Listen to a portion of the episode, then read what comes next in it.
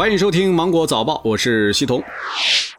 家长们要注意了，中国首个儿童零食标准来了。那这次呢，中国副食流通协会首次提出了对儿童零食的标准。营养健康方面要少盐、少糖、少油，不能含有反式脂肪酸。另外呢，还提出了儿童零食的食品添加剂指标要向婴幼儿辅食标准来看齐，不允许使用防腐剂、人工色素、甜味剂等等。同时呢，标准要求儿童零食标示过敏原信息，以及醒目标注影响儿童使用过程当中安全性的提示。那医生也建议儿童呢多吃水果和坚果。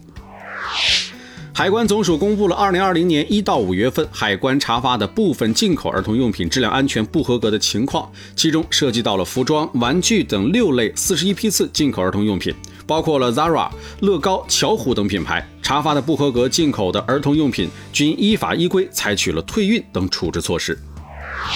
最近，杭州浙大医院接受了一名患者，从他体内啊是抽出来了血液已经像猪油一样的浓稠。那据了解，患者今年四十七岁了，一天一斤的白酒喝了已经三十年了。朋友圈里的人都叫他海亮哥。医生介绍呢，这位海亮哥的血液血脂指标竟高达了十七毫摩尔每升。那医生提醒了，肝脏是唯一代谢酒精的器官，所以每天大量饮酒的人呢，患上酒精性的脂肪肝的几率比普通人要高出五到二十五倍。最近呢，扬州市交警执勤的时候，发现了一辆教练车停在了马路中间，随后竟开始倒车，现场的民警立即对其进行了堵截。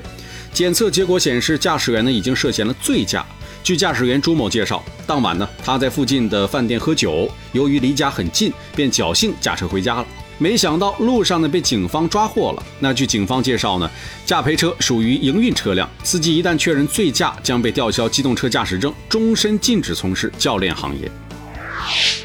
再来看河南，河南省通过了关于修改《河南省人口与计划生育条例》第八部地方性法规的决定，提倡一对夫妻含再婚夫妻生育两个子女，夫妻双方合计已生育两个子女且没有共同生育子女的，经过批准之后呢，可以再生育一个子女。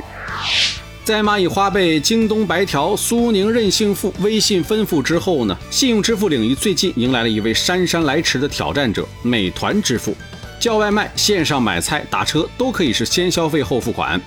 最近，美团对外宣布了，吃喝玩乐也可以本月买下月付了。那除了外卖，美团和大众点评 App 上的电影、机票、打车、酒店、买菜、闪购等业务，也都可以先用美团月付的信用额度完成支付。那你会使用了吗？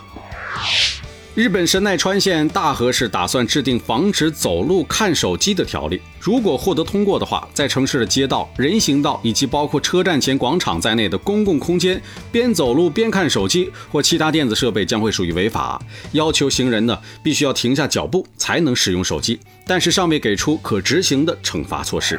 好了，以上就是今天的新闻，我是金九五电台的西彤，祝你度过美好的一天，拜拜。